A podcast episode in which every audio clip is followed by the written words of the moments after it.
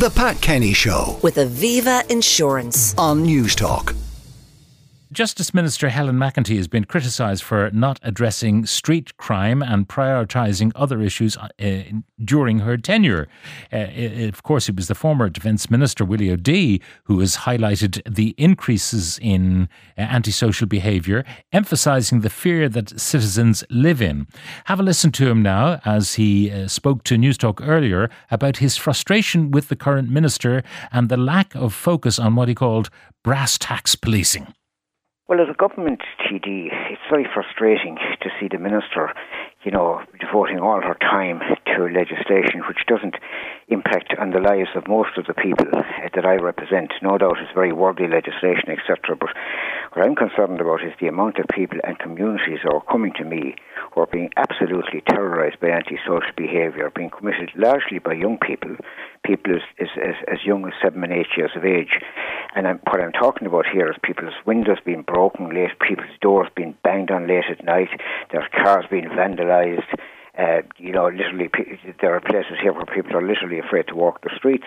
And it's all because of those feral roaming gangs of young people uh, who seem to, there seems to be no sanction. Nobody ever seems to get arrested. The Gardaí uh, seem to be powerless because we don't have enough Gardaí. Uh, it's an extremely frustrating situation. I mean, for, the next over the next three weeks, for example, I've I've booked in now three separate meetings of residents who are being plagued by this antisocial behaviour. In other words, their their their their, their enjoyment of their lives in their own homes uh, is being interfered with in a most d- d- despicable manner, and I don't see any movement or any action on the part of the Minister for Justice uh, to take steps to alleviate the situation when I go out doing some door knocking, as I do now with my council candidates for the forthcoming local elections, I think one or two people have asked me about hate crime, but every second or third person is asking me about antisocial behaviour. So you know the hierarchy that, that seems to be the hierarchy. I mean that is that's that's that's fairly clear from when you look at the amount of time being devoted to things like hate crime, etc. Uh, but there's no time at all devoted to what everybody, every second person is talking about. And I think that's a wrong, that's a wrong list, that's a wrong uh, cast of priorities. I mean, the priority should be what's affecting most ordinary people in their daily lives. And that's former Defence Minister Willie O'Dea uh, criticising the current Minister for Justice, Helen McEntee. I'm joined on the line by Brendan O'Connor, President of the GRA. Uh, good morning, Brendan.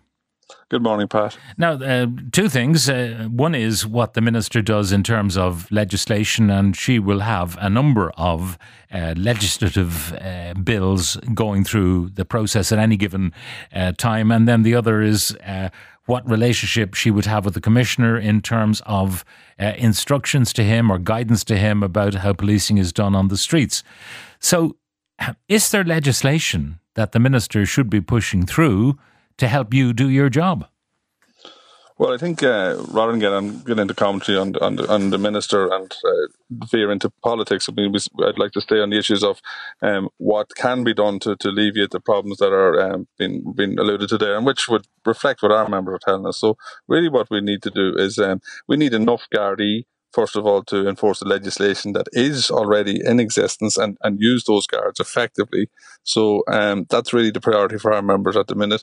Um, we don't have uh, we don't have any say or input into legislation. Whatever legislation is put on the books uh, of the statute, then our members are, are duty bound to enforce it. But if we're struggling to enforce legislation that is there, it's hard to see where the capacity will be to, to, to deal with further complex legislation. But that's that's a debate for down the road. But certainly the immediate issue is uh, tackling the issue that there is not enough Gardaí and the Gardaí that are uh, available for duty are hamstrung and have their hands tied behind their back and can't don't feel confident or don't feel to have the support to go out and deal with these issues yeah. that are affecting. See, th- that's what I was getting at, Brendan. Is, is, you know, do you need any other legislation that protects you as Gardaí in the conduct of your jobs. I mean, is there a deficit there? Because uh, the minister, you know, you'll enforce whatever uh, legislation that is passed by the houses of the Oireachtas, and that's uh, fair enough, uh, whether it's hate speech or anything else.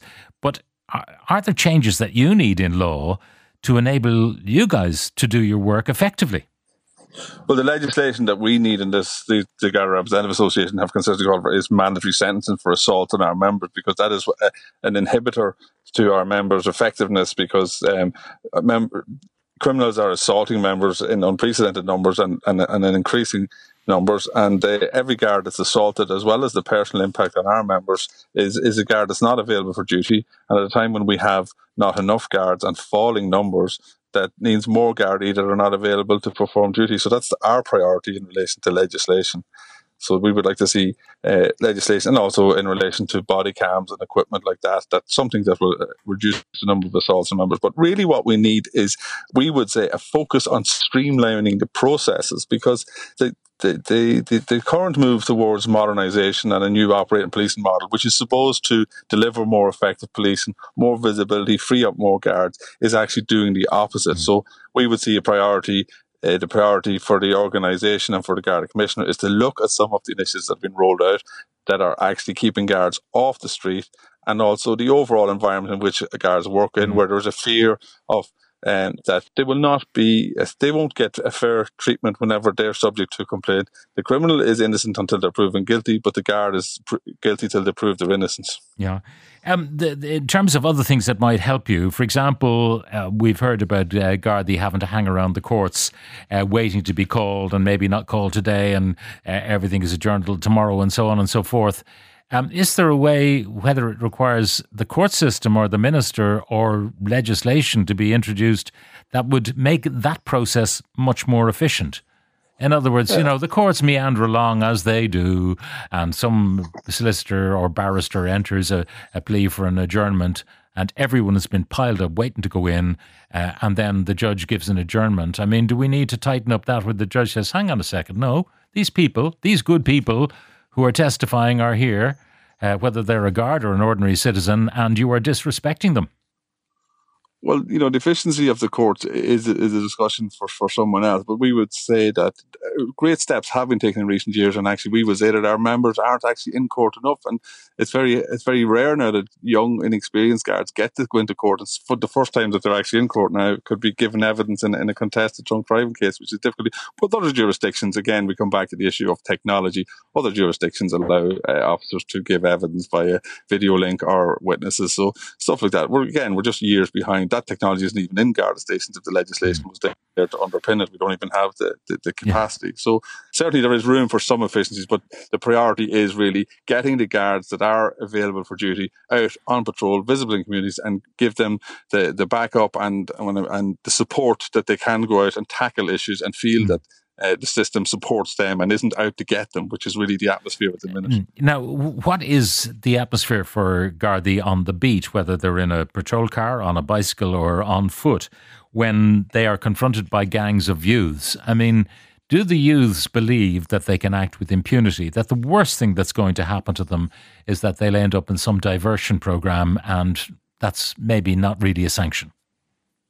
Well, the, the management of youth crime uh, is is again a policy issue, and I suppose no some some some persistent offenders will abuse that system, uh, but they'll eventually end up before the courts. So um, there is a there is a need for more. I wouldn't say that the criminal ju- that the, the juvenile crime is is the problem or that system because we have to ha- always have a system that shows uh, a certain amount of leniencies and allows people to make mistakes, but certainly it needs to move against people who are recidivist offenders who are intent on committing crime. But that goes, that should be applicable to people of any age, whether you're under 18 or over 18. But the system has to be, there has to be um, a fear of some consequences for your actions. And also the police need to feel empowered that the guards can pull up in a patrol car in a van, get out, and if they end up in a confrontation situation and they take proportionate lawful action, that they won't find themselves dragged before the courts and actually they're criminalized more so than the people who are involved in, in criminal activity and antisocial behavior, which is something that we hmm. see time and time again. Uh, we believe that for some reason the state is instituting proceedings against guards. Now, in fairness, a lot of time in the courts, the guards are being vindicated and are being found not guilty. But I mean, you've had a period of suspension, you've had uh, members' well-being, mental health, their reputation in tatters. So something is wrong when we see prosecutions against guards, which ultimately fail. So again, you're talking about the court area, Pat, wasting the court's time with a case there recently where a guard and a sergeant tackled a youth with a knife in a station. And were on suspension long time, prosecuted for, of course, and found not guilty and reinstated that evening. So that just shouldn't be happening. There's something flawed in those investigative processes and the decision to prosecute. And we see that we can't comment on cases before the court, but there's some very high profile where guards simply are fear to, when they go out on patrol that they're going to, if they take a decision and they have to make these decisions at a split second under pressure. And we do, of course, we embrace accountability, but the pendulum has swung too far, and the guards don't feel supported and don't feel that they can do their job or that they will get a fair crack at the whip. Brendan O'Connor, President of the GRA, uh, thank you very much. The Pat Kenny Show. With Aviva Insurance. Weekdays at 9 a.m. on Newstalk.